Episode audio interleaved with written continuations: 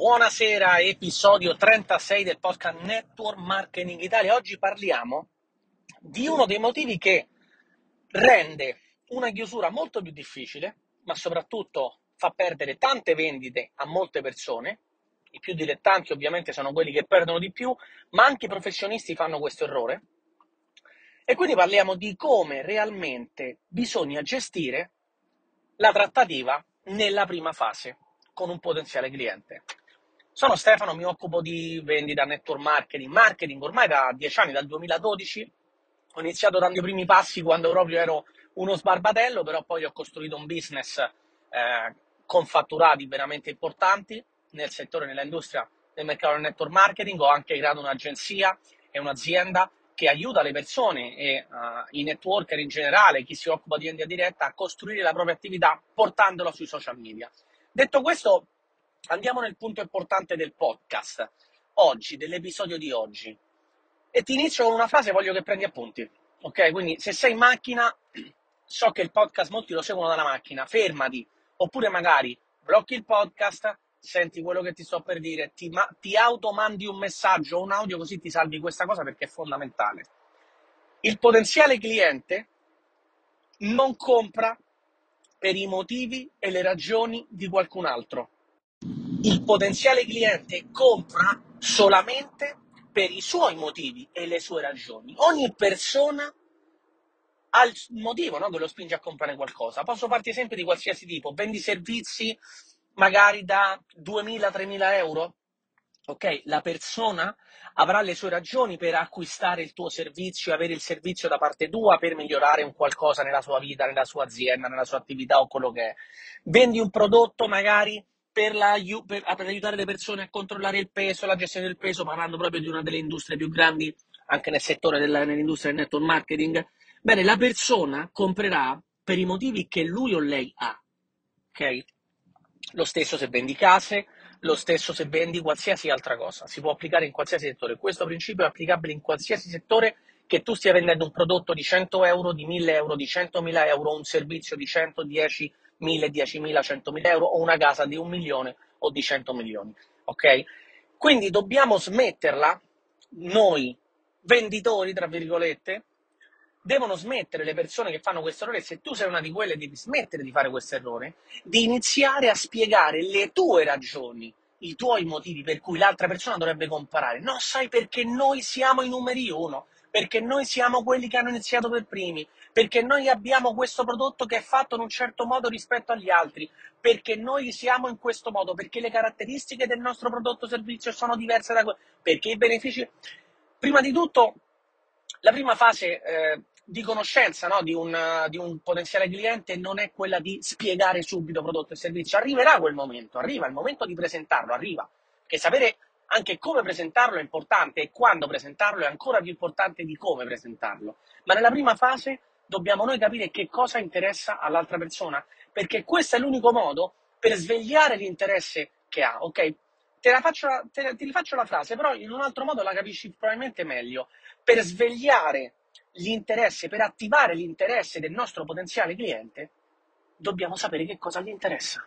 Semplice.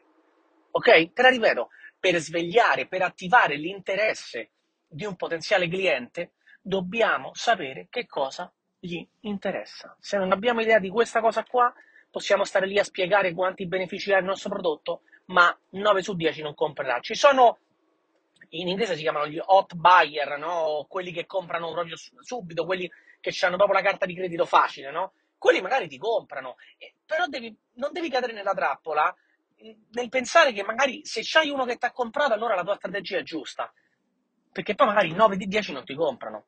Quindi tu devi avere sempre un occhio ai tuoi numeri, sapere quant'è la percentuale che hai di chiusura, parli con 10 persone, quante ne chiudi, ok?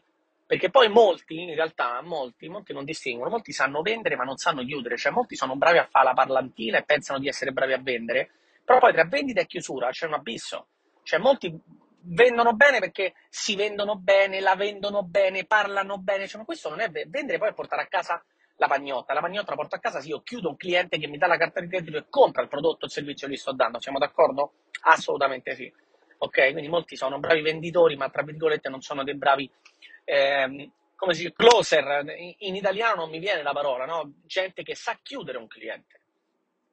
Se tu sbagli nella prima fase del processo in cui sta conoscendo l'altra persona e cominci a dargli tutte le migliori ragioni e migliori motivi per cui dovrebbero scegliere te il tuo grandissimo prodotto, stai sbagliando. Stai commettendo uno degli errori che viene commessi da più persone. Oggi che lo sai, ora che lo sai, sai che questo errore viene commesso da tanti, quindi tu non lo devi commettere, perché se tu non commetti più questo errore, che succede?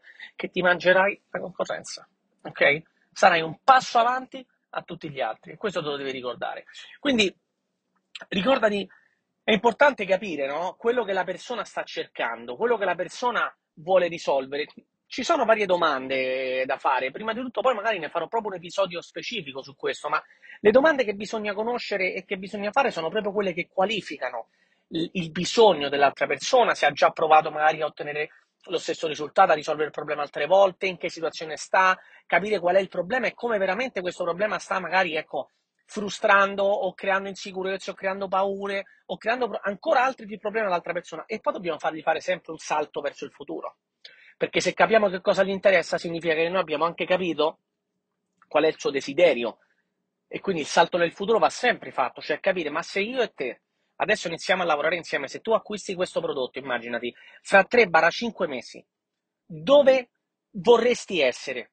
Parliamo di controllo del peso, eccetera. Quanti chili avresti voluto perdere? Oppure parliamo di opportunità di, di business? Quanti soldi vorresti guadagnare? Avresti voluto guadagnare? Oppure parliamo di una casa? Come vorresti stare dentro la tua casa? Ok, si può veramente applicare a qualsiasi tipo di prodotto barra servizio potrei stare qui ore a fare esempi su esempi, ok? Anche quando mi vendono, anche quando vai a ven- quando ti vendono l'affitto di una casa, questa è una cosa che io vedo sempre, e ehm, in genere sono io quello che vendo, non, il non l'agente immobiliare, perché io gli applico tutta questa roba qua e alla fine arrivo a quello che voglio io, ok? Ovviamente se dall'altra parte sono disposti, io sono molto aggressivo, io case che sto vedendo, per esempio in questo periodo sto cercando case in affitto, io guardo case da 4-5 mila euro e le voglio abbassare fino a 2005-2008 ok? Ma non perché, semplicemente perché so che è possibile, semplicemente perché so che quei prezzi sono ultra pompati. E semplicemente perché io prima di tutto entro nella casa, vedo quali sono i problemi della casa, elenco i problemi della casa e faccio una spiegazione all'agente immobiliare di quello che è poi in seguito il beneficio di avere un inquilino che paga tutti i mesi per X tempo e non uno che se ne va dopo un anno e ti distrugge casa facendo feste e festini ok? Però questo come lo faccio? Scoprendo prima l'interesse che ha l'agente immobiliare e il proprietario, ovviamente c'è sempre un terzo di mezzo nella parte immobiliare, quindi è un po' più difficile, però in genere so io quello che vendo e le volte che ho venduto bene ho ottenuto quello che volevo, sia quando andavo in vacanza, sia quando ho preso la casa dove sono stato per esempio 5 anni, ok? Quindi fondamentale questo da capire, capire l'interesse, capire cosa interessa all'altra persona e perché vuole iniziare a risolvere un problema XY, ok? Quindi il perché vuole comprare il nostro prodotto o il servizio, perché dovrebbe comprarlo, ma non dobbiamo essere noi a dargli i motivi. La persona comprerà per i suoi motivi, scopriamo quali sono e venderemo il prodotto nel modo giusto. Faremo la presentazione dell'offerta praticamente ritagliata sui suoi bisogni e non una presentazione dell'offerta standard e un copia e incolla che ci hanno insegnato da qualche parte che abbiamo imparato in un libro o su un corso. Ok? Scopri i motivi, scopri le ragioni, e vendi in base ai motivi e alle ragioni del tuo cliente, non le tue o del tuo prodotto o servizio.